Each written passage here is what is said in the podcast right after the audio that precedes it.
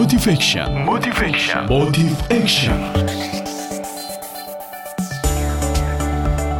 Assalamualaikum warahmatullahi wabarakatuh. Mitra Muslim, kali ini tentang sebuah koperasi yang beraset lebih dari 10.000 triliun. Ketika mendengar kata koperasi, kebanyakan dari kita akan memandangnya dengan sebelah mata. Tapi mari kita lihat koperasi ini. Sebuah koperasi yang berdiri tahun 1860 Koperasi ini kini beroperasi di lebih dari 120 negara di dunia, termasuk di Indonesia. Pusatnya adalah di Utrecht, negeri Belanda. Asetnya, koperasi ini adalah 10.784 triliun, labanya 44 triliun. Ini adalah laporan untuk semester pertama tahun 2015 yang lalu.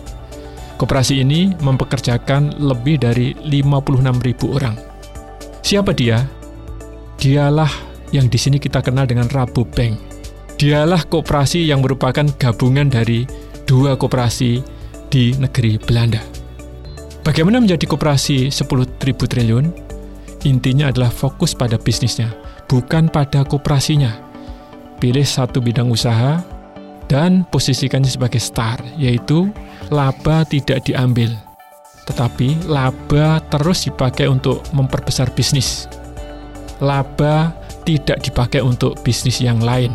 Itulah yang disebut star seperti Rabu Bank, sehingga mampu tampil menjadi koperasi dengan aset lebih dari 10.000 triliun dan menjadi koperasi terbesar di dunia.